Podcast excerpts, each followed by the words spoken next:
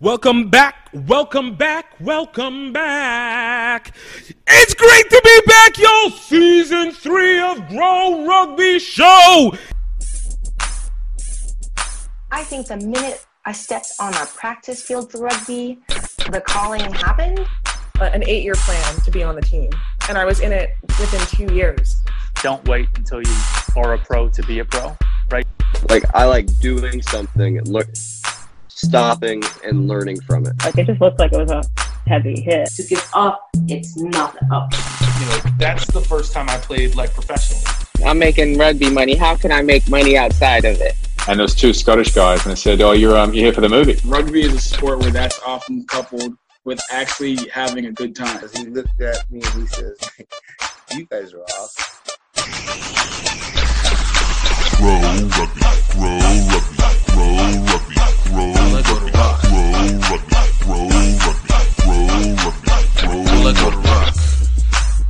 are here, man. It is nice to be able to be with you guys again. I am Gift Gift Time, a Bailu, and this is the show where we speak to people about the opportunities they have found, created, or taken advantage of via rugby.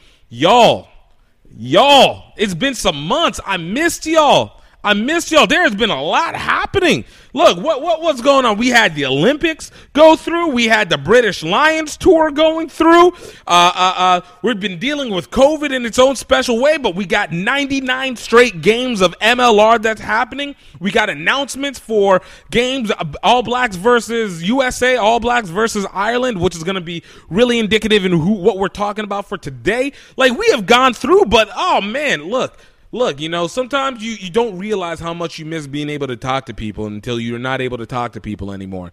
And I gotta say, I miss talking with you guys. Um, and just, just hey, because we got to get it all old school, guys. Now that we're back, now that we're in it, we're, we got a new lineup set up. We got some great guests coming up along these next several weeks as it gets uh, into the next season of rugby union going through. But guys, please don't forget to like, don't forget to share this, and absolutely subscribe or follow to be able to get more of this grow rugby because we are still bringing out the show. We want to keep informing you. This is the era of culture rugby. All right, we are bringing culture rugby. We are going around the world, and we are going to show that this sport is an ecosystem. All right, we want to develop the ecosystem. We're going to establish the ecosystem, and we're going to keep you guys informed about what's going on in the ecosystem because we got great stories, great people, great things happening across the board.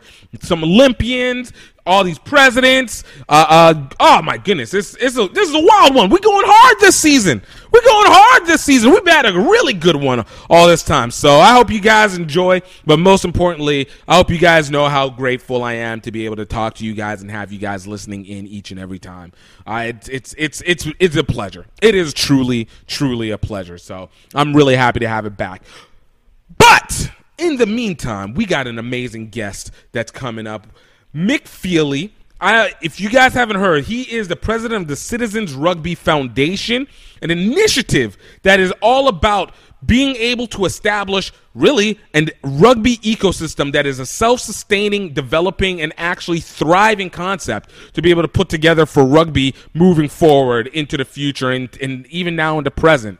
Mick is based out of Colorado, out of Glendale, Colorado. owns uh, owns the bar McMullen's Irish Pub, based out in Glendale, Colorado, was the former coach for the then national champion Glendale, Colorado women for the WPL. Like this guy has been, and he's got an amazing story, but more importantly, he's got an initiative and he's got a, a, a vision of the future for USA Rugby, and not the organization, but literally rugby in the USA that he feels and is looking. And we have a great one where it goes to talking about what needs to be done to be able to make sure that this sport actually is thriving and, and surpasses the expectations that have been uh, upheld to this moment. And I, I loved it. it. it. works well for my business mind, but I think it's going to be very interesting and it goes back to opportunity. I think it's something that we should all definitely, definitely consider. Um, but guys, yo, If you guys haven't gotten a chance, please take a look back at the past episodes. If you're getting, if this is going to be the first time that you guys listen to something, definitely look back at these episodes because we had some great guests coming in, a couple Olympians. We got some really good Rugby World Cup leaders. We got uh, leaders of the community, union presidents, uh, uh, amazing, uh, just amazing groups of people to talk to uh, across the board, and just so, so, so, so, so, so much more coming through from all walks of life and creeds and identities and everything that's going across the board. Man, it, it it's this is this is what the rugby life is all about. This is what the rugby life, culture rugby, baby, culture rugby. So, guys, you guys enjoy. I hope you guys take this in. Just know that I truly, truly appreciate you. And in the meantime, please enjoy the great, the awesome Mick Feely of Citizens Rugby Foundation. Grow rugby, grow rugby, grow rugby, grow rugby, grow rugby, grow rugby, grow rugby, grow rugby. What's up, everybody? Welcome to another great episode of Grow Rugby. My name is Gift Gift Time A Bailu, and we have an amazing guest for you today. This is this is one that is looking to basically change the way that USA Rugby, or maybe better yet, rugby in the US is getting presented. And I actually, I'm, I'm very interested in the positioning. Mick Feely, come uh, the founder of Citizens Rugby Foundation, uh, Mick Mullins Irish Bar, and uh, just an amazing story that's about to go down. Mick, man, uh, want to say thank you for coming through. Thanks very much for having me. Appreciate it. And so I always like I, I always love saying wherever I got a chance to see people first. And actually, you know, you, obviously you showed me this the video before, and I, I, I feel I've been to your bar before. I, I feel like I've been like I was like literally I was watching it. I was like, this looks so familiar to me. I can't people like it's it's it's right out. You said it's in Endenville, but how close is that to like Glendale and everything? Um, we're in Englewood. It's about a 15 minute drive, maybe five, six miles. So it's really close to the. It's clearly just really next to the the, the stadium there. Um, yeah, I mean, I live about a mile away. It, I drive about 15 minutes to work. If you head um, south on Colorado to Hampden, Yeah. then you take Hampden West. It's another five minutes. You need to hit. I have been there. The one time that I've been out to Glendale, Colorado, because it looked every time I kept looking at the colors, I'm like, this place looks so familiar. But anyways, uh, unofficially, the the the officially the first time getting a chance to uh to see your name was uh in the citizens in the actually the Waking Giant um p uh post that you put up on Twitter and I had saw someone share it uh, either on Twitter and Facebook, and I was kind of seeing the concept and the idea. And not gonna lie, it, it was something that's curious. It, it's curious because it's not the first time that I've seen somebody have uh, a gripe with USA Rugby, but the presentation that you had of a whole something that was familiar to me because not against it, but uh, it was it was the presentation, and then obviously you know, shared friends with Tozon and and then obviously reaching out. So it was like, okay, this was already something I wanted to to talk about. And I love being able to talk directly to the idea people and not around it because I don't always buy everybody's basic explanation. I think there's always something a little bit different when it comes inside, you know. So uh, you know, just even for you on it, uh, just starting off, like the idea of citizens rugby, the waking giant, like in brief, like kind of what what brought the idea to start launching it when you did, to start the announcement for it, what when you did. This was what last week, two weeks ago, give or take. Um, I mean, I've been trying to do this for well, the the the, the portal page wakingthegiant.com. That domain has been active at least six months. Um, I'd like to say we had a stealth mode approach, but um, no one really pays too much attention yet. We haven't had that much attention, so very very difficult to try and put the message out there. But um, ultimately, um, what forced us to adapt for Mick Mullins, um, I had I had identified um, several problems with the way club rugby or even professional rugby was operating and governance um, in the US, and that we were overly reliant on single revenue streams and not adequately capturing capturing multiple others. And it was the same thing for Mick Mullins. And my background, I went to the University of East London, basically next to the Olympics, and studied the Olympics. So I'm taking these sort of global concepts and I'm applying them here locally. And um, I've tried to convince clubs in the past in Denver, I've talked about it before, that kit was the way to do it because it was the cheapest and easiest to involve everyone um, with the quickest return. Right. And, and and there was no real proof of concept. So I always said that Glendale, when they built a stadium, should have built a clubhouse first. And so we built a clubhouse first. Um, Mick Mullins built a profitable business despite COVID. Proved some of the concepts in terms of um, you know why or how we should go about capturing some of these revenues, and then use that to buy the building despite COVID uh, last month. So we're here to stay. We're permanent. We're we've existed for a year. We've got four members, and we own our own building. Nice, dude. I love it. All right. Crazy. Crazy. No, it, it look. I, I, you know, I, I always have to preface this. Man, I wish it had not gone down the way that it did, but and and the loss of life is always devastating. But during the pandemic, the level of clarity that was achieved by so many people, including myself. And it seems it also helped add on as well. Like, has been a unique change. And I think in this post pandemic world, especially for rugby, the idea of a cultural based rugby is what the future is looking like. And I think that comes very key to the developmental development of the commercialized, the industrialization and uh, of rugby in the U.S., which I don't think has been done.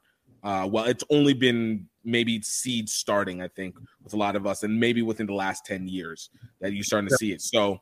Uh, I, I felt like the pandemic kind of pushed it. But before we continue on to this, I want to get a little bit of the origin story because every superhero, we want to get every superhero's origin story. Yes, my friend, you are a superhero in this situation.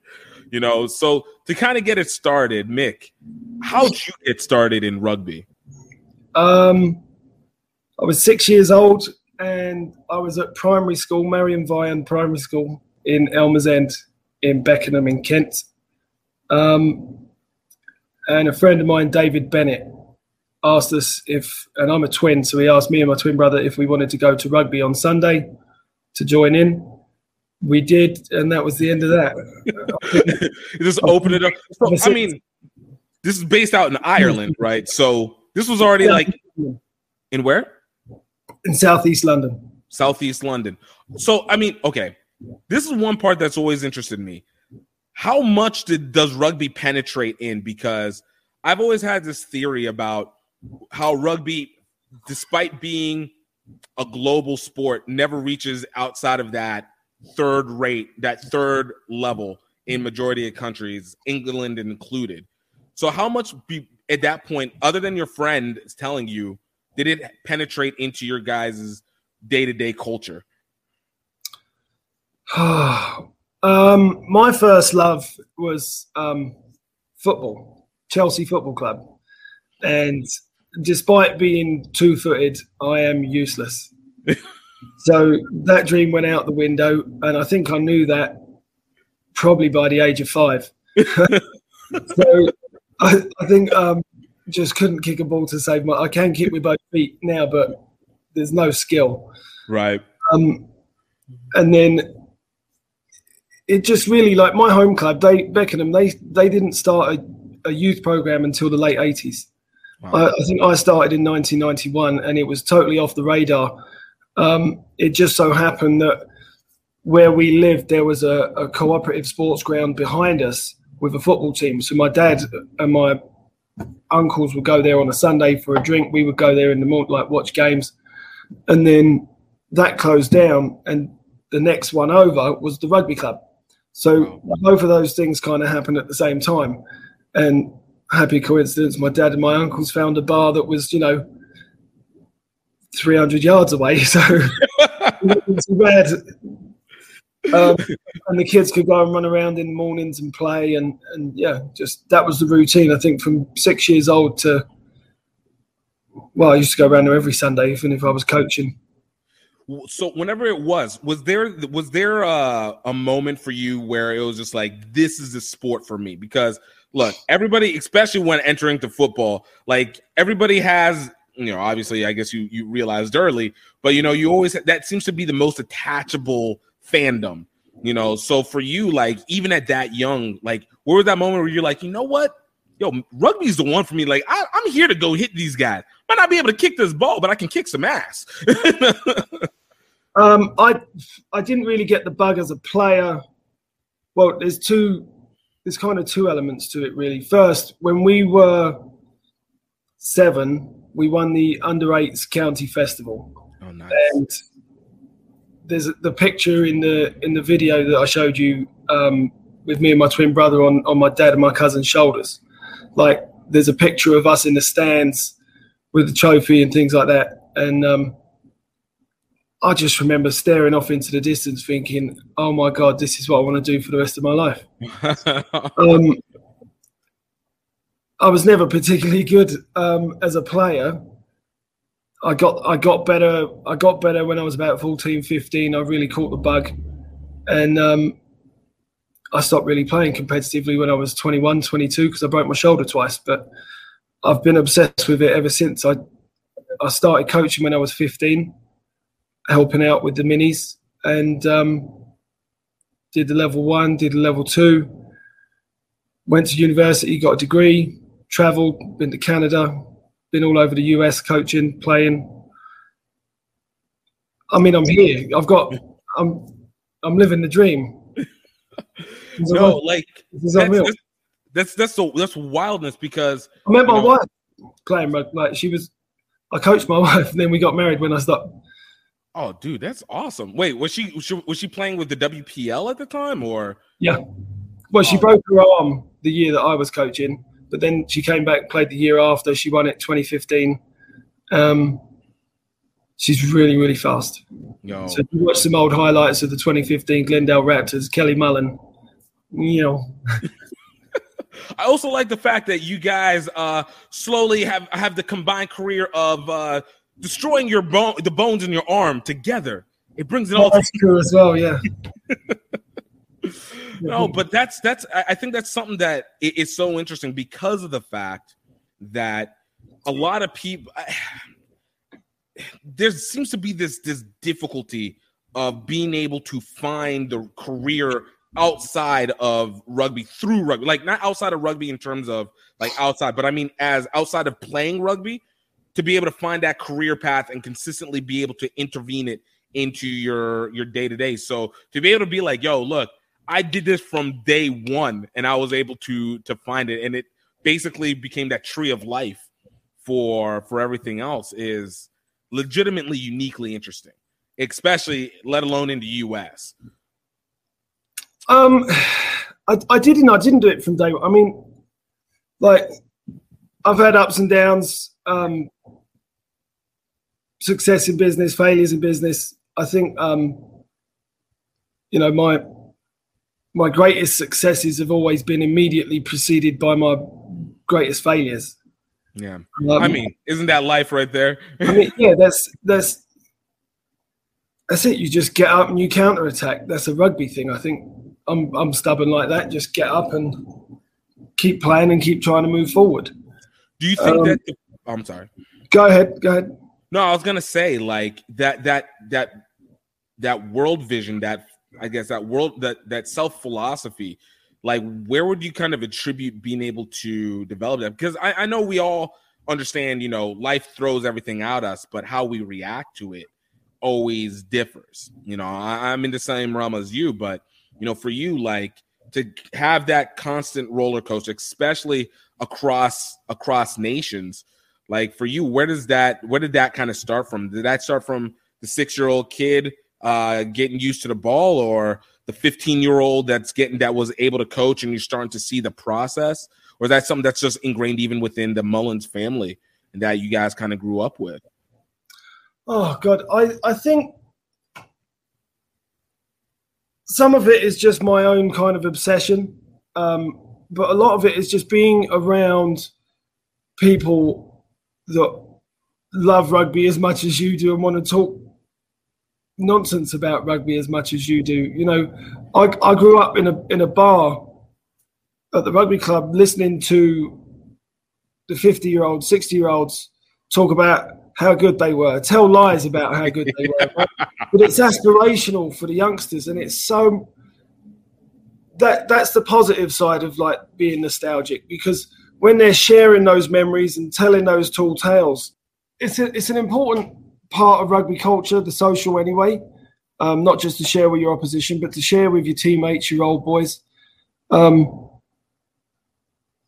there, it, there's a rite of passage element to it. You know, like when you're old enough, you can have a beer if you score for the first team, or you you know culturally, like back home, if you if you scored a hat trick, you had to buy the team a jug for being a try hog. Like, see, there's a big ten pint jug of beer. Not like these little American pitches. I'm talking a legitimate. it's like it's like almost one of those where it, like made of clay. You know, uh, what are they? They, they? In the Middle East, you always see those like giant clay jugs full of wine, Yeah. kind of things. I love it. But, um, no, it's it's important, and there's, you know, and, and not only just for the cultural piece, but Mick Mullins is critical economically. Um, I think I took the career path that I took because I always wanted to try and find ways to make my rugby club better, not just uh, rugby wise, but um, business wise. And and ultimately, Mick Mullins can do do business seven days a week, and that is that gives it a significant advantage against my rugby club that's only really busy Thursday evenings after training and Saturdays and Sundays.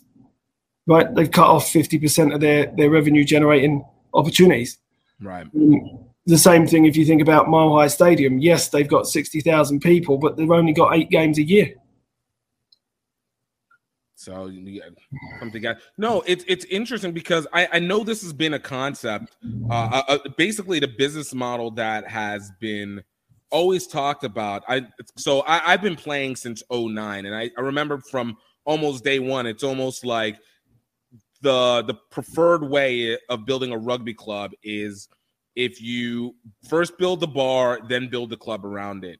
So in like New Orleans, they literally did that. They have their rugby bar, and through that rugby bar, they have been able to generate. It, it's the centerpiece of what the club has been, and by no accident of its own, I, I don't think it's any coincidence that they've had a very successful, um, a very successful program for the last decade and a half. Even uh, whether which has now developed into the New Orleans Gold in that development.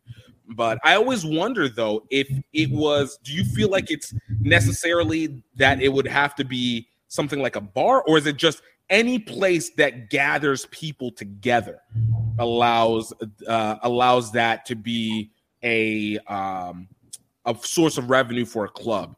In it, for instance, so it could be a shop, it could be a you know, uh, uh, you know, a bookstore. I, I don't know. Like it, it's whatever it is that could create some kind of trend where the players can congregate together and and share time together, both opponents and and teammates. It, it could be anything. I mean, if if you hire a park and, and bring a, a food truck in where they do a pig roast or something, or someone's got a backyard and you can have a cookout. Um, any any time people are going to get together and, and socialize and sit down and stuff, there's there's opportunities to generate revenue. Asking them for sponsorship, there's donations or or contributions for the event. You can charge for the event. You can get those things sponsored. There's all kinds of ways to, you know, lower cost. If if you can't necessarily make a profit, at least do it where you break even or or reduce the cost so much that you will profit somewhere else later on. Right. Um, it, it doesn't have to be a bar. It just happens that, you know, when I was at college, um, or even before that, I, I basically I worked in a bar. I did construction or I did coaching to earn a living. Um,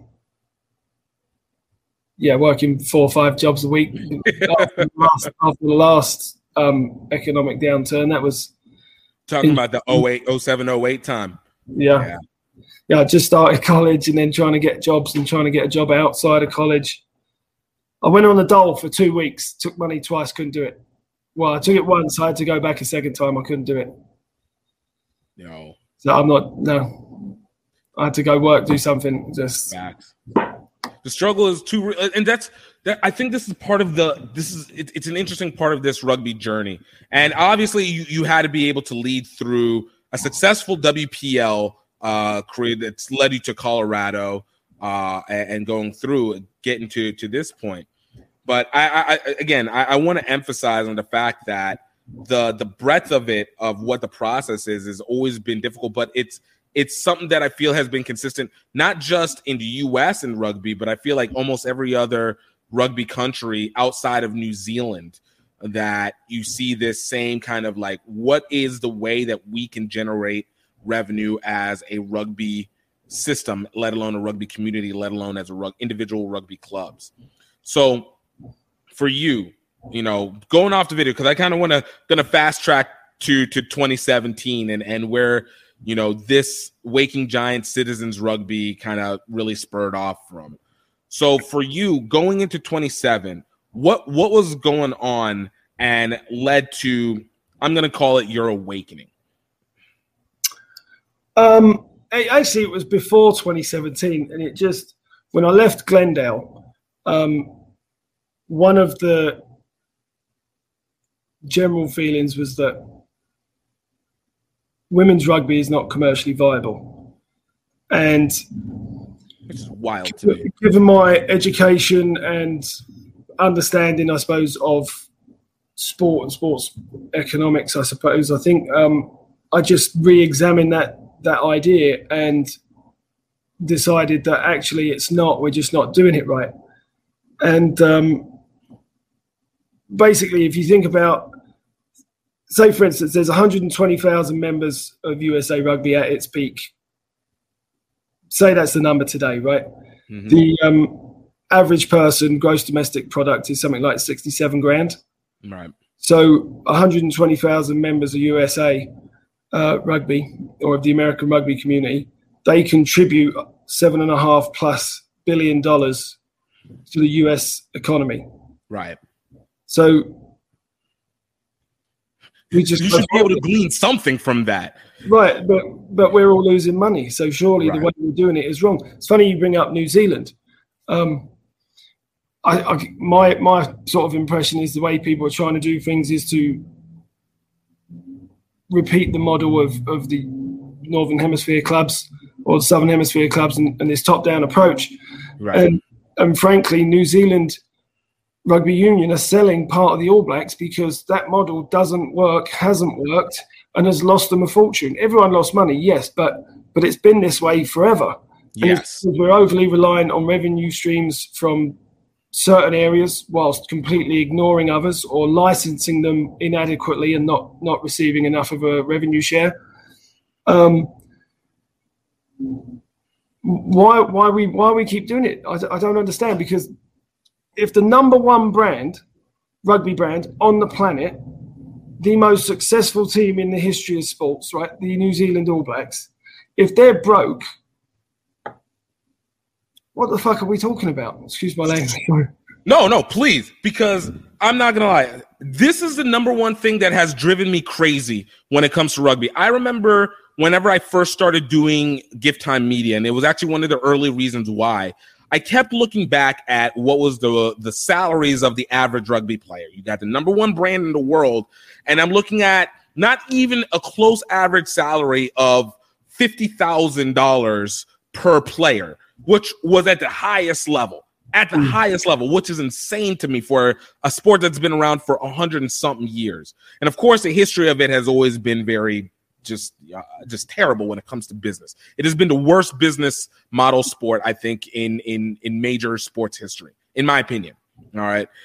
So whenever you, I would always look at the way that people did it um, here in the U.S., it felt very antithetical to what you would expect from the American sports market. Where again, it goes back to and this is where I'm gonna I'm gonna use political terms, but it's not the political affiliation, but I'll call use the political terms. I'll call it rugby socialism, you know, as opposed to rugby libertarianism.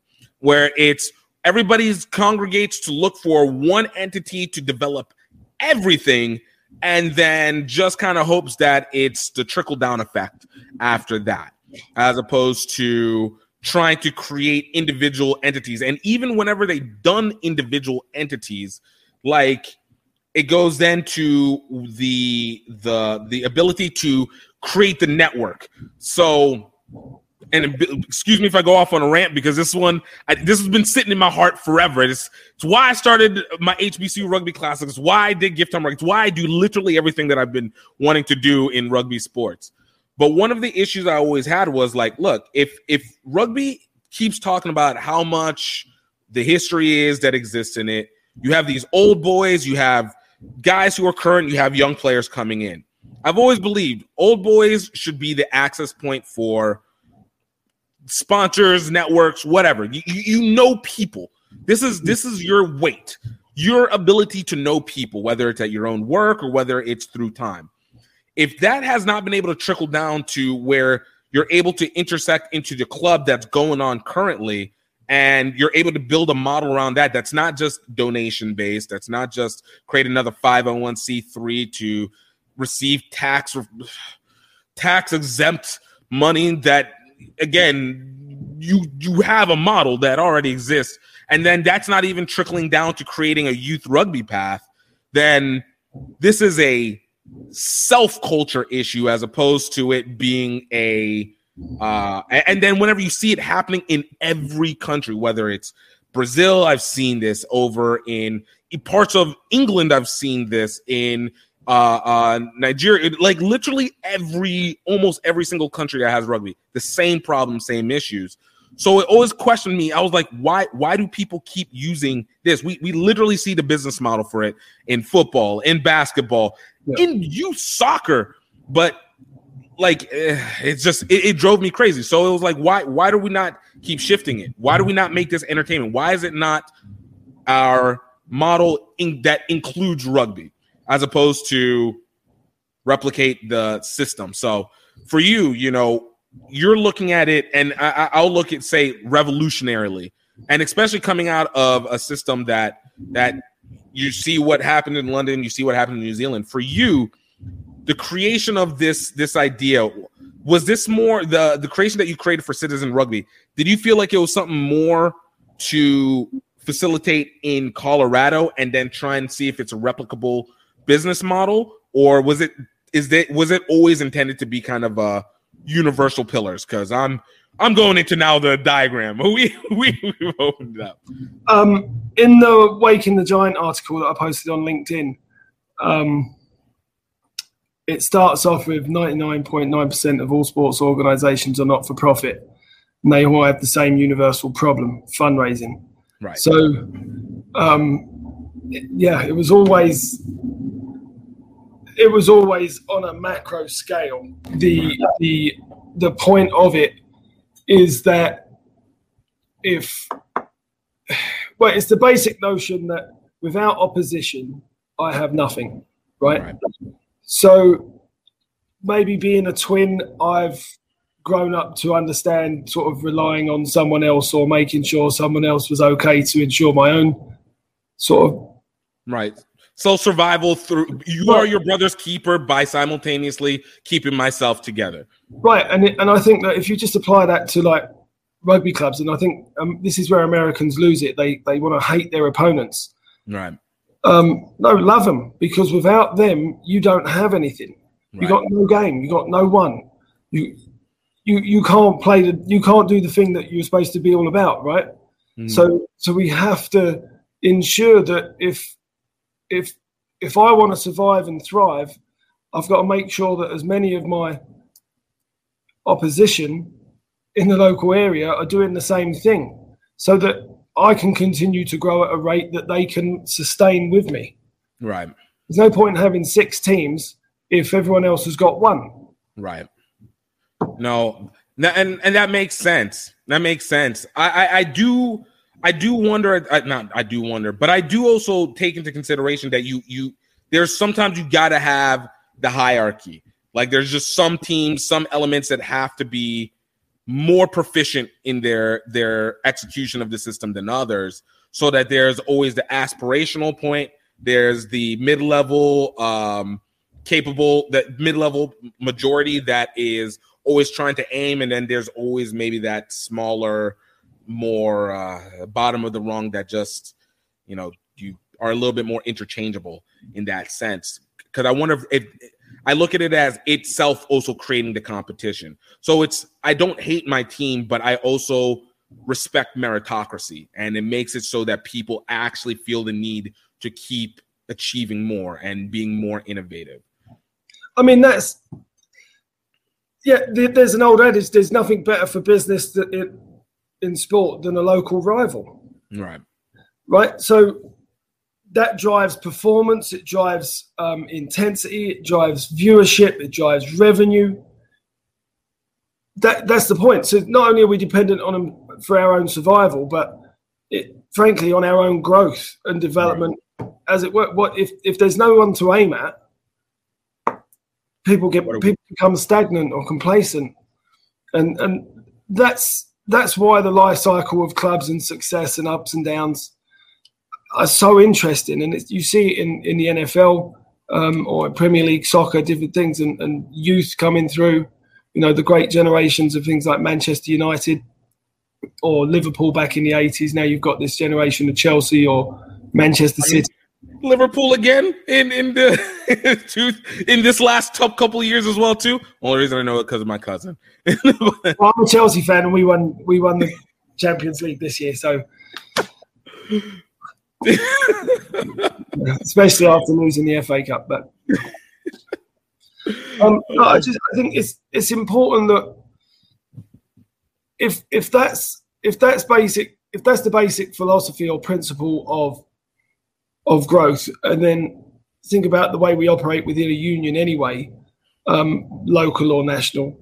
Um, it's basically the referee to ensure that everyone's following by the by the guidelines, the bylaws, to make sure that everyone does grow in that in that fashion.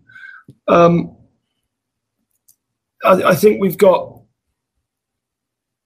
too many too many people trying to do all the things rather than say, let's stick to this specific silo and we're going to focus on on this function. Not necessarily like youth in high school or adult or club or whatever collegiate. Um, but more specifically when they deliver things locally who's responsible for what? Well the clubs are responsible for customer engagement right? Right. and and so the the unions are, are there for welfare and communication. So they can make sure that there's background checks um, fields are in, everyone's got insurance waivers trainers all of the protocols are in place everyone's got appropriate training. Training education is, is supported and delivered locally handed down from the national governing body. The way we work right now is just everyone's everyone's a rival. Um, i mean there's a it's called co-opetition. Right. you cooperate I like that. compete co-opetition. And and i think we're we're more heavily leaning on the competition side and less on the cooperation side. And um, frankly citizens rugby foundation is the beneficiary of uh, a network of businesses um, that span the marketplace in terms of things that our club the exiles will need um, from concessions to merchandise kit and equipment travel insurance and so on and so forth.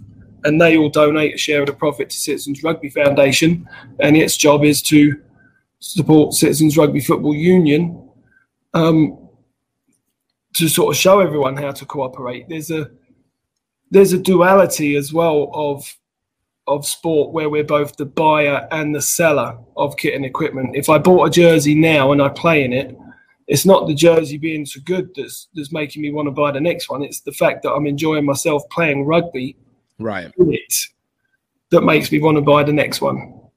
So from from that perspective, and and, and it goes to the question on on what you guys want to do, um, and I, to if you can explain a little bit uh, against the grievance that you want to cite a file against USA Rugby specifically. Um, actually, if you don't mind, can you explain that first, and then it'll allow me to actually ask the question because I, I, I want to make sure I'm I'm asking it correctly. Um, long story short, um, with the creation of RIM, with the award of the World Cup to um, Giant Stadium, and so on and so forth, there are a lot of things going on that were of concern. Um, the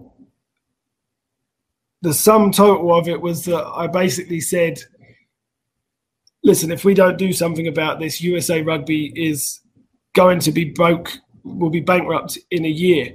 Right. And and me being me and not really learning, I was banging away about this for probably a year um, before I filed the grievance and talking about an alternative model, which I'm trying to demonstrate. But basically, everyone said, "Oh, fuck off." no, they won't. No, they won't. And um, shut up.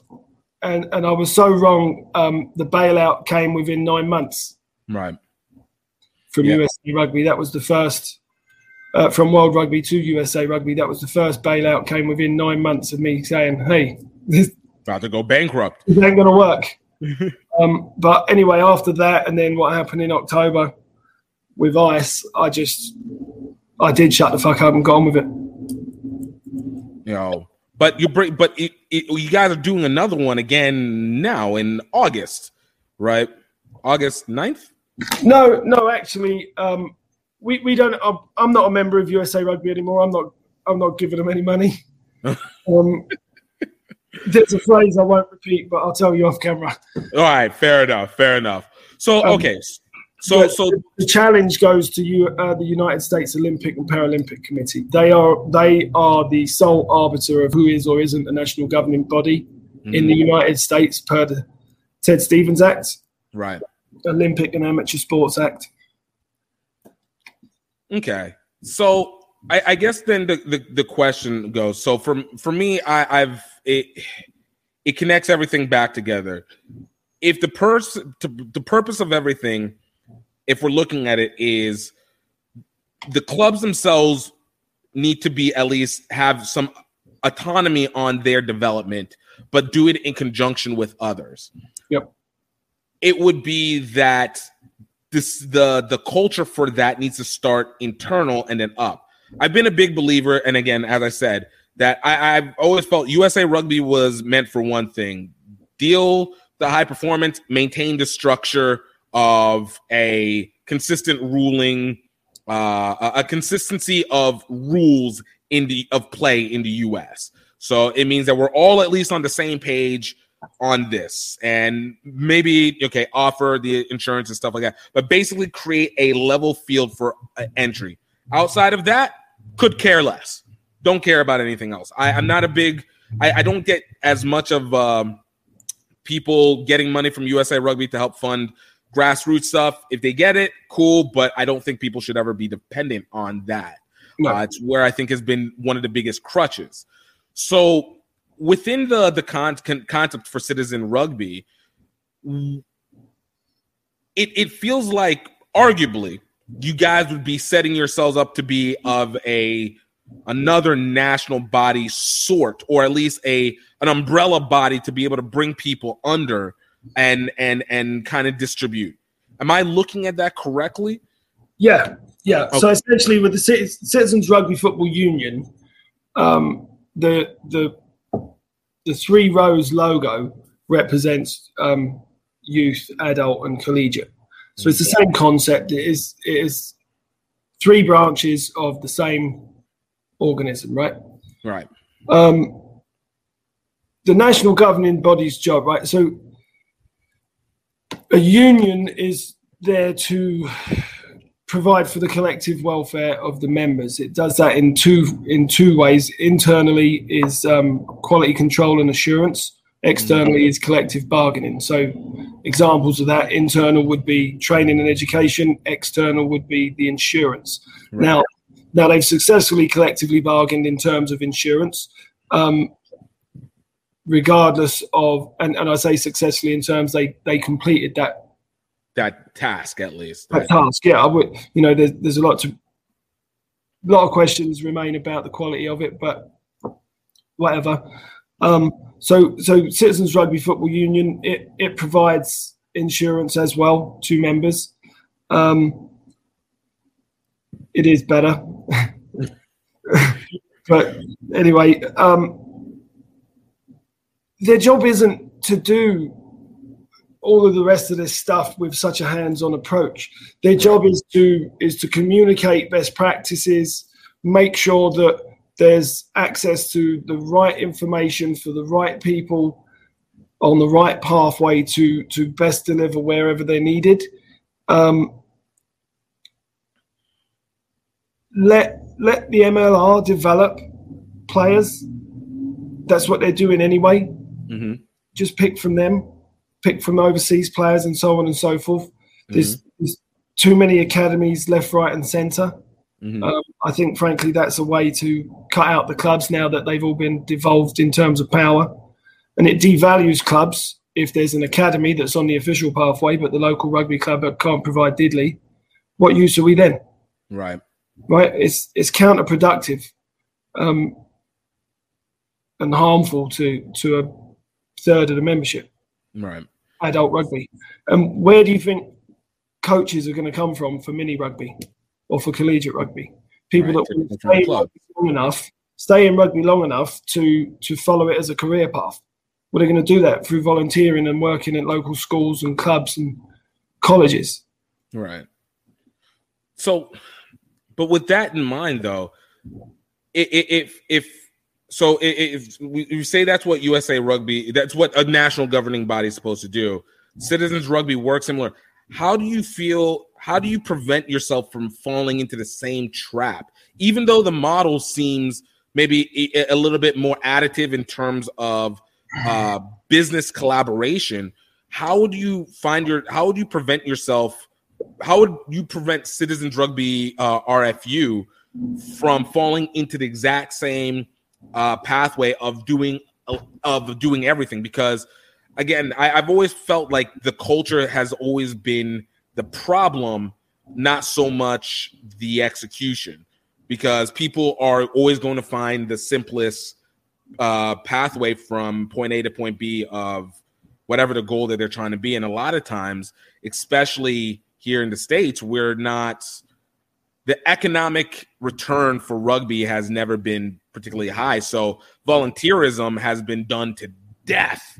And I wonder, and I feel like that's where everything goes. So how do you prevent yourself from just becoming another Mr. Everything kind of RFU? as opposed to a supplement in that way. Um, first, you reminded me of a comment you made earlier there, and I think that with the 501c3 issue and, and just another one, um, basically, people are afraid to make money.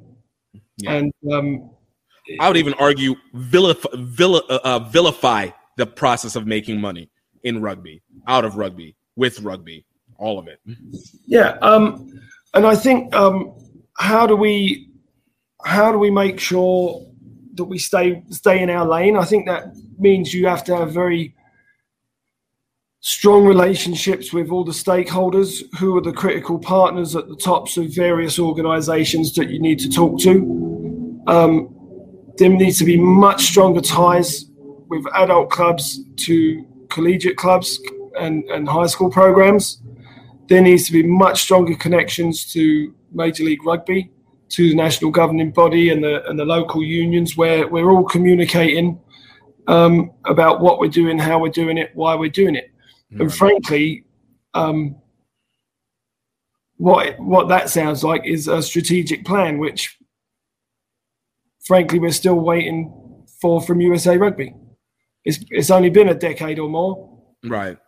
I mean, I, I would that, but I, I guess that's where it's like the value that I would feel that C- Citizens Rugby FU. I'm sorry, that sounds off. Citizens Citizens Rugby RFU would be um, more valuable as less of a national body and more as a cultural teacher that now is involving these as opposed to something that's overall because you know again I, I don't I I feel like we're we're in, we've just started this small process of the industrialization of rugby. I, I think it's been from the media side. It it really started off right after the Olympics, and not to discount people who are doing media like prior to 2009, but it, it, it just it hasn't been as heavy as it is now. Whether you say technology or the way that we distribute differs, whatever.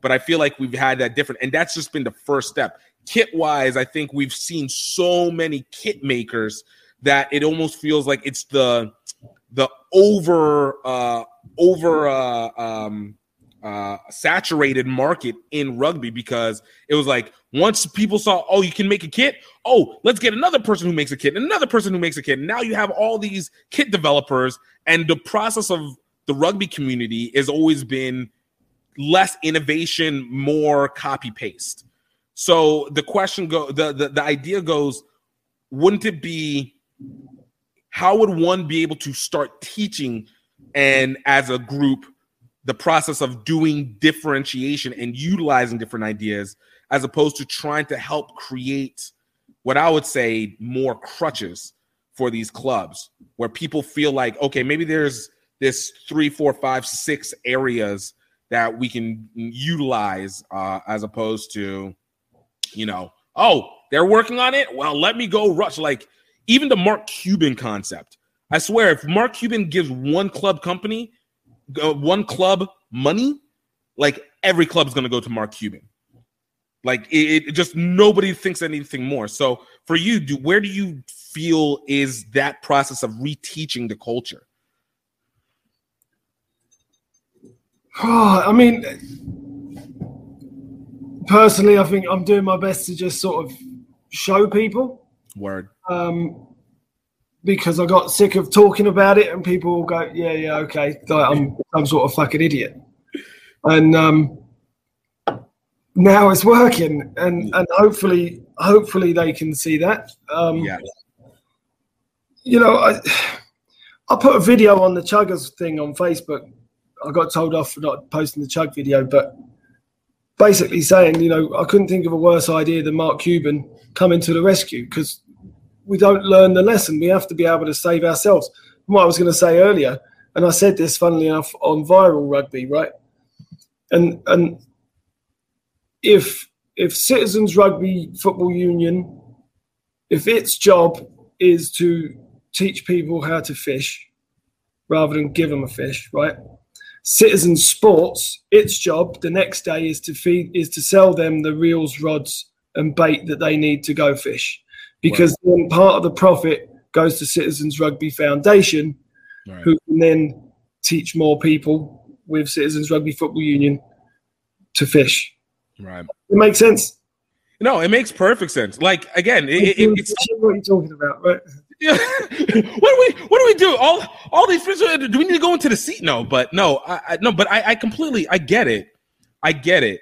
You know, I, I think my my question always goes my my doubt goes into the spread to the masses. You know, you, we we have these little areas like you know Southern Pines up in North Carolina, kind of doing their own thing. I love it. You know, I see what you're doing even here. Like even for me, like I said, developing something like the HBC Rugby Classic. Uh, I'll use it as that that as an example for myself. One of the things I really hated starting to see uh, hated might be the wrong word, but I thought was getting overdone was how much the usage of players as the clients, players as consumers for your tournament. So basically, you develop an entire tournament and it's only seeded by the player itself. But that's not who ends up developing the game as a large. It's usually casual fans, it's usually people who are from the outside in. Even like yourself, as an example, as a kid, you're not a player, but you found your position at your and even your dad and uncle found a position as spectators who yeah. invest into football. For you, it became the coaching and then investing back in, and you just find yourself more people are going to be coming from the outside in. So for me, I made a, a, a, a tournament where I don't want to charge, and I don't charge players because it means nothing to actually developing, in my opinion, the the sport as an outer bunch and it puts the weight on marketing and being able to say let me get spectators. Now for me it goes how much of a loss do you handle? and go into it but at least there is a process of saying we we got to step outside of this this business model of self tapping in or else you just end up finding yourself still being the same amateur sport. But you know, and and the players be you don't even get to to to get the choice litter if that makes sense. It does, and and I think um, what we're trying to demonstrate is is that there's an acceptance of cost.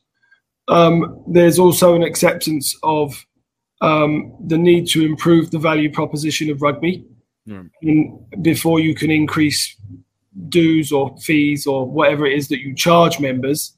Um, but recognizing that look, these these things are are going to be a cost incurred by players somewhere somehow Right. because of the very fact that they just simply want to play rugby. Right? It's called the the participation demand product demand continuum. In short, to play golf, you need golf clubs. Right. Fish, you need a reel and a rod, and so on and so forth. So, so if we then say, okay, well, we're all members, and the clubs are all members, and the unions are all members, and the MLR is a member, or whatever, the purchasing power that that gives us lowers the cost per unit so dramatically that if we still purchase it at market rate and redistribute the profit, clubs will be able to invest in, in businesses that they could then generate more revenue to then buy land and develop fields. MLR clubs will be able to build stadiums because they're profiting not just from selling the, the logo on the left. You know, this this one is worth only whatever it is that someone wants that logo. Right. One can go on every jersey. The Nike swoosh goes on a Man U soccer jersey or a Chelsea or, or a NFL or basketball. It doesn't matter. We're, we're selling the wrong logo.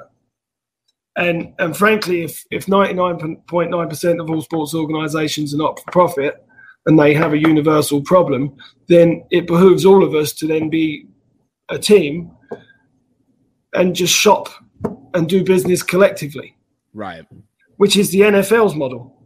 It's Major League Rugby's model. It's Major League Soccer's model. It's it, we're not doing anything different. We're just including more people. We include everyone, right? And instead of licensing those rights, we're exercising those rights.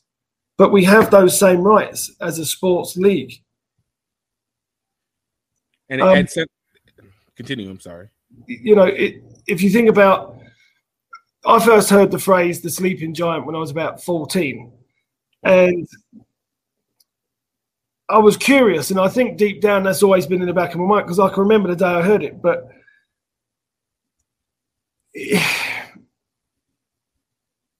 it's all the money that we spend outside of rugby. That's why I sort of bring up the the community element of it. We're we're including everyone because we all buy those things. We all need those things just to participate. Right. So let's profit share. That that includes kit, that includes travel, insurance. Like if you, if you think about desegregation in the US, um, it was harmful to black businesses because black customers went to white businesses, whereas before the black community had a captive market. Well, what, do we all care about rugby? Yes. Okay. So let's capture our own market and share the benefits. No, I, I I feel that. I feel that. I wonder if it's just then it goes. How do we and then being able to continue to bring people in because I think the other thing that I, I've always noticed is the inferiority complex that rugby has to everything else. Where it's like, okay, if it's rugby, then it's average, which uh, in reality, it, loosely, I, I can also see happens uh, within the black community when it comes to supporting black businesses. But like, there's always this. Well, somebody else has it, so I'll use like media buying rights. Like I, I'm a far bigger benefit uh, uh, believer of you create your own platform and develop that out and sell that which was conceptually what the rugby channel was supposed to be which i believed in but i hated their execution simultaneous i i, I loathed the execution i loathed it the execution. And you see it again with the rugby network but i see something like okay yo if we get onto espn which i think is another streaming platform at this point you know, though the audience has a it has a better marketing push or Fox Sports a better marketing push, but it always feels like, well, we need to go over there before creating our own or leveraging against it. You know, it where do you see it where it involves still finding a way to be able to enter in newer companies, but also simultaneously still continue to uplift your own. Well, I think the idea is that if people understand the basic concepts of what we're doing, they'll want to partner with us. Right. Understand. A value prop. Yeah. yeah. Um, I think um, what we're doing in our model in terms of the union and a foundation to support it and a, and a network of, of businesses for com- uh, commercial purposes, you know, for profit, that's exactly the same as USA Rugby and RIM and the Rugby Channel. Um, but I'll repeat what I said at the time. Rugby on TV charged by the Rugby Channel for people to watch was was the powers that be basically trying to ram a, a product down the down the community's throats rather than think about well what are they already buying? What are the things that they need? What would it what could we help what could we sell them at a discount to help them be more sustainable and grow and so on and so forth? Is it, you would get the same answers right? Kit travel insurance and so on and so forth. Um, so in terms of what they were attempting, it was fine. But in terms of understanding, you know, where does TV money come from? From businesses advertising primarily, or Retailers, you're getting a right? subscription from yeah Because retailers get their money from who? consumers. It's B 2 C. You and me. So if we if we get to decide where we spend our money, and it's it happens to be with a company that is specifically pointed at subsidising or supporting my rugby club and myself as a rugby player and my union and my national team and so on, or you can go buy Nike. What are you going to do? So it just comes down to choice and understanding that we need to we, we need to make a commitment. Is that some sort of utopian dream? Yeah, possibly. But I think frankly, if if rugby wants to survive, if MLR wants to grow, if they want to make a profit, if if USA rugby or not USA rugby, but American rugby wants to bring a World Cup, they want to win a World Cup. These things need to happen because we need to find a way to grow the grassroots and the foundation simultaneously. Because without that, the top can't grow. Right. Um, and then I think I'm, I'll probably say something largely unpopular because it will be misunderstood, maybe. But the inferiority, the, the inferiority complex of American ruggers. Um, it's not your first choice sport. You didn't make it wherever else you went. Right. For me, rugby was my first choice, and I didn't make it. Right. Didn't kill me. Get over it. But most people, you know, that's the beauty of rugby. It's available. It's a second or last chance for Americans to be to take part in meaningful amateur competition. That's what makes it so special. It's available. Everyone's welcome. But we're we're trying to make it this elite performance-based model. But there's a glass ceiling on on that model. If you look at the NFL, how many people play professional football? How many people play meaningful amateur com- competitive American football? Right. even semi-pro or flat right there's not a lot it's just not there people don't do it they don't bother that's why america's so fat most people the way the sport model works here through graduation from high school to college to pro It's designed to get people just hooked enough that they will consume for life what will they consume they'll consume beer and jeans and trucks and tickets and flights and pizza and God knows whatever else they advertise during the Super Bowl and everything like that. It, we're a nation of watchers and we consume unknowingly all the crap they advertise us during sport. And they're all, everyone's in on the scam. Of course. And, and we can say, well, let's get people playing instead. That's the single advantage of rugby. Do you want to play a game? Yes. Okay. Every kid you ever meet, there's a ball, throw it around. Right? It's not difficult. 70 uh, 70% of kids drop out of sport, uh, organized sports when they leave when they get to middle school. Right. 70% of kids that are active, not 70% of all kids. Right. Active kids are roughly around 20% cross boys and girls.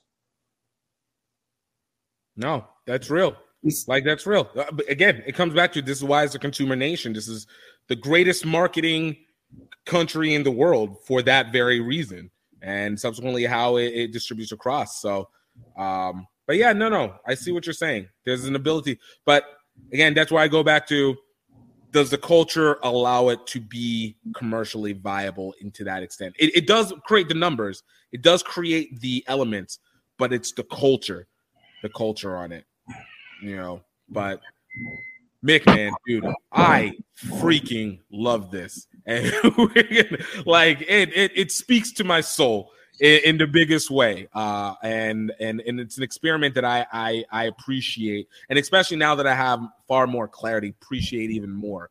Um, It's definitely commercially viable. Sorry to cut you off. Oh yeah, we, we, there's enough of us. We're commercially viable as a community. Right. 120,000 members, um, based on some fairly conservative metrics that we've run.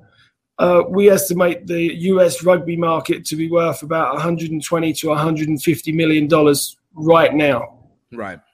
So the fact that no one's generating that kind of revenue or even touching some of it as it as it passes through, um, they're not doing it right.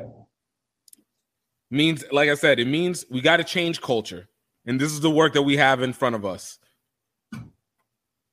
Yeah, I mean, yeah, it's just if you look at the model that that's been an exit. Well, listen, if you look at the the USA Rugby World Cup bid, right? Mm. Feasibility study, blah blah blah. They've talked to over 50 stadi- 50 cities with 50 stadiums. They're either NFL or college, etc. If if you don't need to build any rugby facilities, then you're not going to build any community amenities that will sustain the participation growth that you need to attend the tournament in the first place. right Because this is a 10 year run up if it's 2031. right Also, they keep talking about 27 or 31, 27 or 31. The women are in 2029. Why don't they keep talking about that? Title 9 is the answer to everything.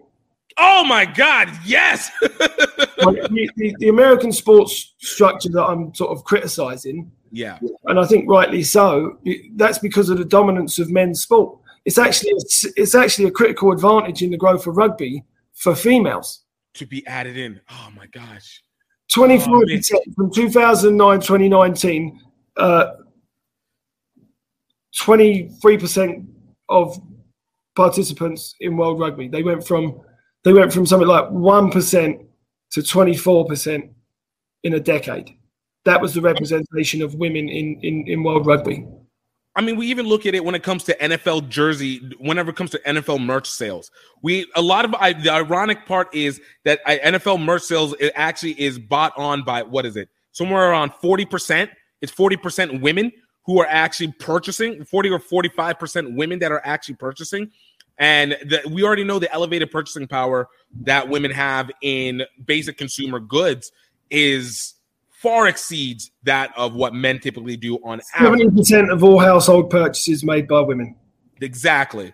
I, I it is one part that I I do. ugh, man, I wish I'd met you a couple years ago, man. Just just to just to know that there's another another mind into that. It it just it's a lot less lonely. But I, I it, it goes into that. I always wondered, not even wondered. I've I, I've always believed the biggest advantage has been is the women's side and seeing it, which is why promoting it with whether it's the Olympics over here, whether it is the Women's Rugby World Cup, whether it is been with even the individual uh, tournament games that happen. One of the saddest things I feel that was lost, though, I, I guess I understand to a small extent, was the loss of the Atlanta Sevens uh, for women here in the states of being able to have that component because it you completely see from a standpoint from a talent pool and from a personality pool it's easily marketable. One of the one of the premier ones here in the U.S., Naya Tapper.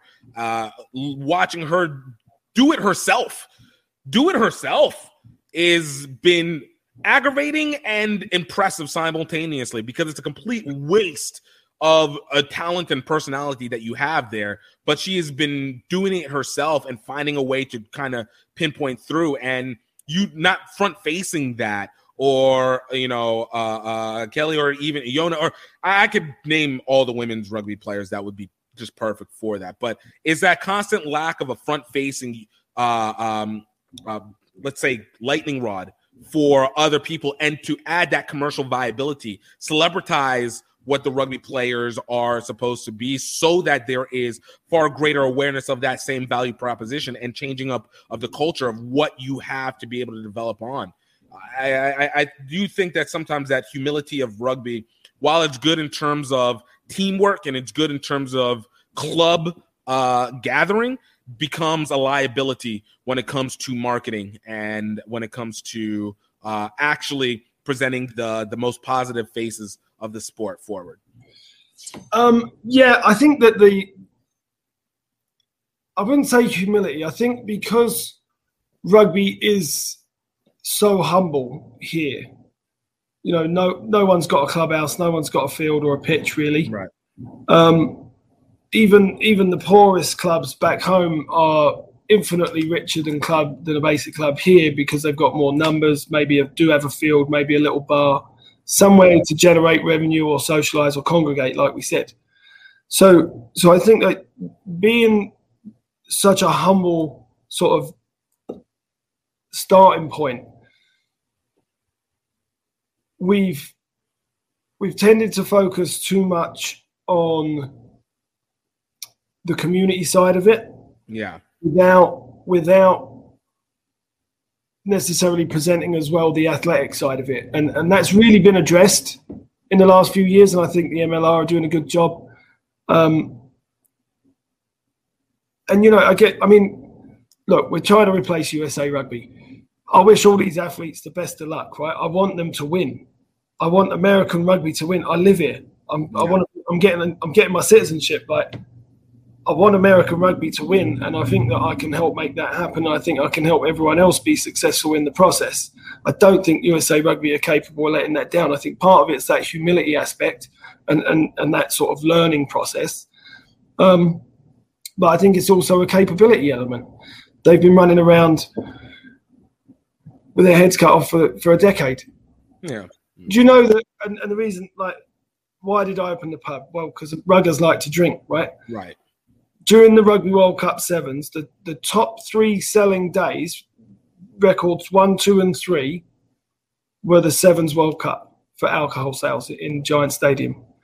So that officially, yes, ruggers do outdrink baseball. Everybody else. No, no. I remember. I'm Uh, getting a really big boat race coming off. We'll do like a four mile boat race. Bring the 4,000 people. just Oh, I love it. No, I, I remember back in. I remember back in. that beer. Wait, say that again. I said I'd love to be the one selling that beer. No, I remember specifically back in 2014, whenever Scotland came to uh, Houston, uh, and USA, uh, the Eagles played um, Scotland in Houston, and I remember specifically that the city of Houston was not prepared for the level of drinking, and it actually the majority of bars ran out of beers during that time because they were not properly prepared for it. And so, yeah, you're it is right. Whether you know how much we want to flex on that uh, overall, but I mean, still, it's it's it's that con- conceptualization to what you said. We do spend. There is a spending power. Well, there. and the point I was going to make, sorry, just yeah, because I know I, we're going to move on probably, but with with with the with the capability issue, um, one of the one of the elements of the the grievance that I filed was about the process for which the the, the tournament was awarded to the stadium that it was awarded to, so on and so forth. USA Rugby didn't make a single penny from the concessions of the Rugby World Cup sevens. Yeah. One penny. yeah, So when you talk about capabilities and, and things like that, um, that's not a humility issue. That's it's bad business. This is bad a business. capability issue. Are you capable of negotiating a a proper business deal, Right. one a, a beneficial deal? Because the idea that we just need to get the tournament here and get it done to help boost rugby is largely the same thing that they're touting for the Rugby World Cup 2031. And if if they left to their own devices, they're going to put it all. I mean, I I'm, I suspect, based on what I've learned, um, that the final is going to be in Texas.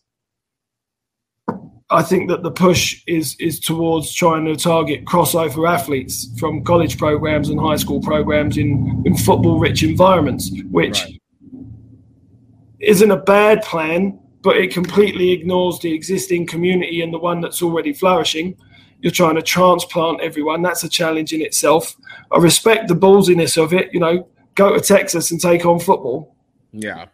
That takes balls. I get it, but you know that's that's as much a shot in the dark as it is starting Rim and the Rugby Channel because they're trying to give people something that they want them to want rather than give people something they already need.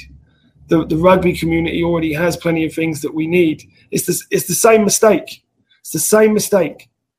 There's no there's no real difference in the people running it. A few different people on the board, but a lot of the same faces. And it's not anything personal. I've got so much respect for them for, for doing what they're doing and trying their best. But it, the definition of insanity is doing the same thing again and again and expecting a different result. Yeah. But I mean, is I yeah.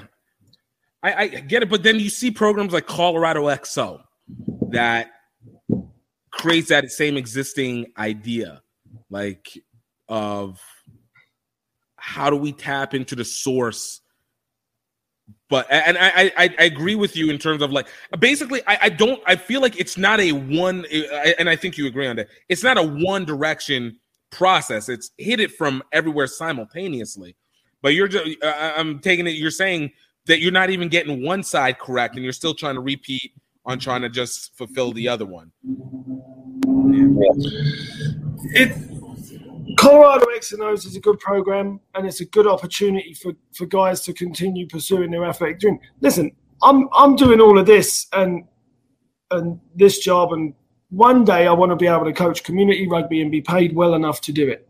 right That's why this all exists, and and I'm pursuing that dream. I'm I'm never going to say to anyone, "Don't dare chase your dream." My God, if anyone told you not to, I'd tell them to fuck off.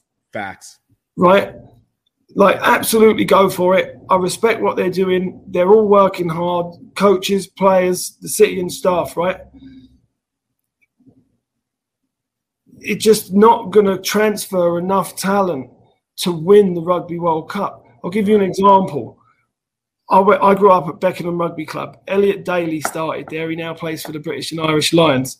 So he was six till about 10. Then he moved and went to a different club. Then he went to a private school on scholarship called Whitgift. Danny Cipriani went there. oh wow Which I went with. Anyway, that guy's now a British and Irish Lion. I'm 36 years old. So Beckenham Rugby Club's youth program is over 30 years old. right And they've produced one British Lion. And that British Lion lost in the World Cup final two years ago. to to South Africa right Right. So that's why this is all just about scale. The MLR and USA Rugby or or whatever the national team becomes, if it's the, the Citizens Rugby national team, right? It's still the US. The the the scale of the grassroots organization that we need to build and the infrastructure to support it and maintain it for such a period of time, let alone try and win one in 2031 is is in, is enormous. It is so far beyond what most people can imagine.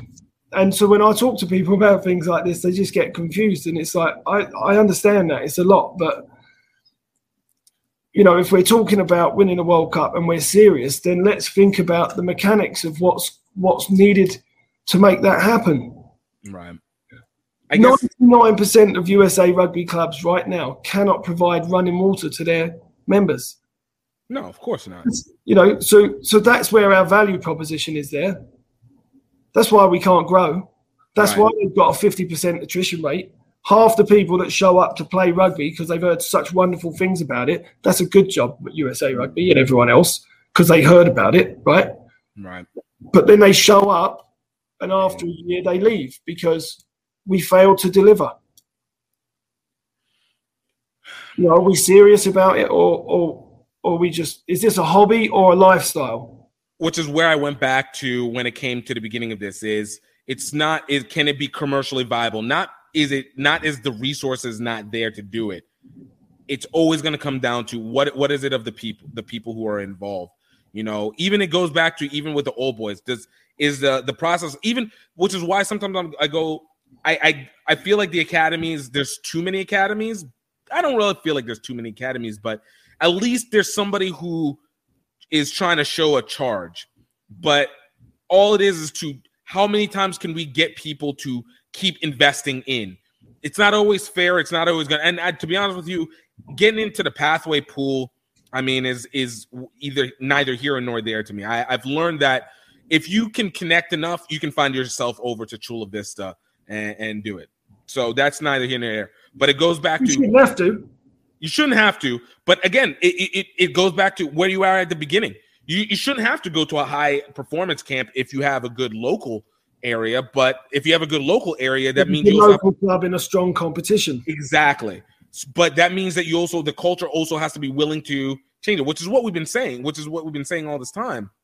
If the that local culture doesn't want to innovate or doesn't feel like it has a time to support, I know here in Baton Rouge, you know, we have a, a lady doing amazing work with Baton Rouge Youth Rugby, but has the hardest time being able to find help from, you know, e- even the local club. Like they they help where they can, but it's very sputtering because the value proposition of what the return, the value proposition for what the return is, is mm, questionable. And even at that, it means having the patience to be able to develop those youth kids over the course of 10, 15 years to actually now show the results. You know, and people it goes back to that short term. And even when you said the reason why you Americans are so fat, you know, it's it's very short term thinking. Even the way that we do a lot of that corporate short term thinking. So it, it, the culture of it, it has to be reestablished. It has to be almost rebirthed. Though I don't believe it needs to be done in mass. I think it just needs to be done in key strongholds. And that will be able to create the resonating effect. Where I said again, there's a hierarchy. Do we have the highest aspirational clubs? We have the strong middle and then the heavy bottom. I right now we have such a heavy bottom that's so much greater than what the middle ground is and far surpasses what our few high high higher uh, top hierarchy uh team cultures like it's hard to it, it's impossible to do it it's impossible right now because the culture doesn't want to sit for it but that's mean- why i go yeah. Go ahead. Sorry. yeah, no, no. I was just gonna say that's why it goes.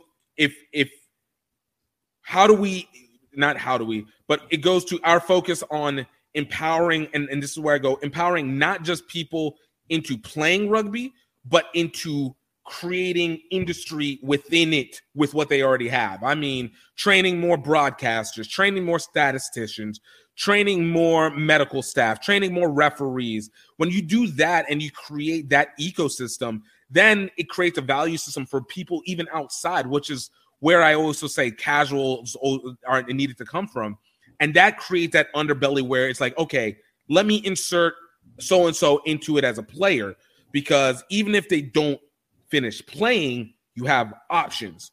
And the more options that are available, and that's why I feel is actually the real value from the football, so- the soccer, the NBA, even hockey. It's the value that there was something outside of it.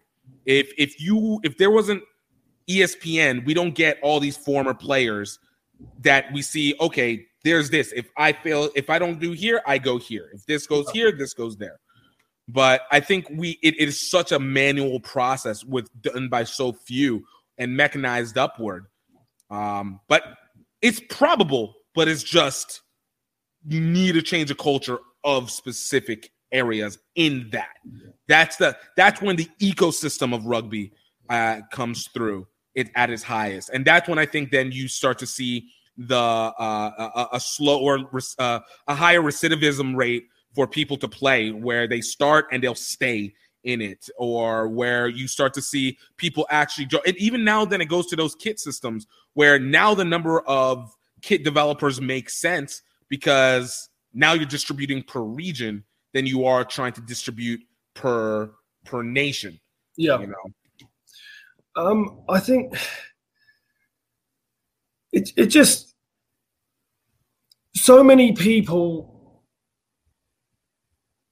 want to continue and, and find that there's no way to continue in rugby, that that work moves on to some other avenue.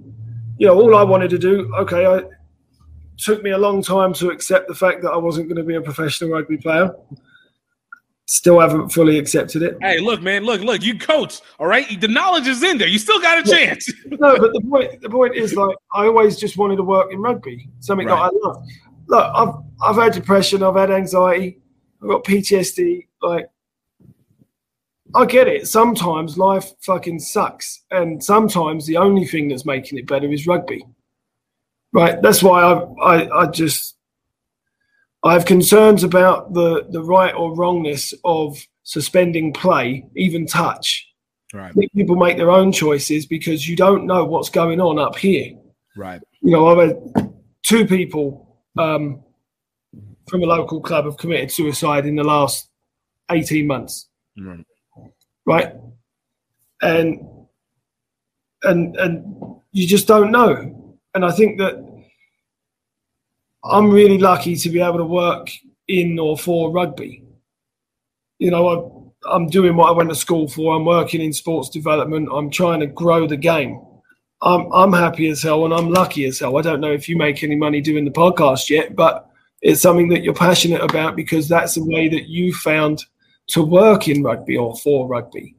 And I think the more, you know, that's the same thing with the MLR guys. Hats off to them. I know how hard. I've known Mark Winnick and and uh, Coco from from Toronto Arrows since 2008, Wow. and I know how hard they worked when they were the Blues and they were part volunteering, part probably paying for this crap themselves and to get to each stage and then become the Ontario Arrows and play the thing and then ju- finally get into MLR. Right, like it's the same dream. We're all at different stages of it. Agreed. And I, and I think that, you know, part of what I'm trying to do is say, well, it might not be this way right now, but if we all work to grow something together, then these opportunities will will snowball. And they will spring from just investing in ourselves. You know, if you buy and sell kit to yourself and you use that company to subsidize it, that's just self sponsorship. Right. You don't need to go and get begging hand in cap to someone else. You just self sponsor. Right. Um, and you can do that again and again and again across all the vertical markets that you need. Um, that would create a lot of jobs and a lot of opportunities for community rugby players to potentially work as part of the pathway, community development officers, community rugby coaches, training education in partnership with the MLR and, and create hubs and, and school programs and club programs and pathways. You know, we need to share resources. There's so little to go around Right. That we need to we need to do a better job of, of working together and it, and that includes all levels of, of rugby society or participants. No, I, I I- fully agree. I fully agree, and that's I, I will say this. That's I, I do feel like that component there has been, and, and that's why I said over this last eight years since I started, I've been doing this since 2013, since February 2013, and I think that part I've seen grow in terms of people stepping in and doing that self investment like yourself myself my guy ryan ryan ginty with uh next level who's doing the broadcasting for mlr i've seen it you know with even with alex goff once he when he had to separate from rugby magazine uh you know even pat himself jackie as well. Like we uh, we've seen the little bits and pieces and i see that that seed of industrialization um and it's just it's it's that process you know? My guys over at roots rugby even with them intercreating these little elements that that that uh, uh push that process. So it I, I think you're you're i do agree that you're right. It's there. And it's just us now being more aware of ourselves. And that's why i said i, I see it as the it's the small group needs it. So you create that uh mvp basically and then which is again what you've been doing what we're all trying to create that mvp and then we develop out from there. And and and it's just it's it is an interesting process. And then it slowly that's whenever people copy rinse and repeat. And it's like at least you're going to copy, rinse, and repeat within that element. You know, uh, the more people who have done online online stores, I'm very happy about because it's it was like guys, you, you guys can sell this, but now it's who do it sell it to. You sell it to your own people, sell it out. Um, you have it, but um, yeah, Well, but then it takes one of those business owners to be prepared to give up equity to underwrite a lot of this. And most of them aren't. You know, the advantage that Citizen Sports has over someone like Nike is that we can do business in certain ways that, that they would never ever imagine. Right. If if the CEO of Nike walked in and said, We're going to give up 20% of our equity tomorrow, right, it'd take about 12 seconds before he was out the front door. what the fuck are you talking about? Well, if you want something to grow, keep feeding it. right. So, so that's how we do it. We have to we have to be willing to sacrifice a certain amount. Now, you know, there's there's nothing nothing but sweat equity in growing rugby for the next 20 years. Yeah. Nothing but sweat equity. Yeah, man. It'll be worth it.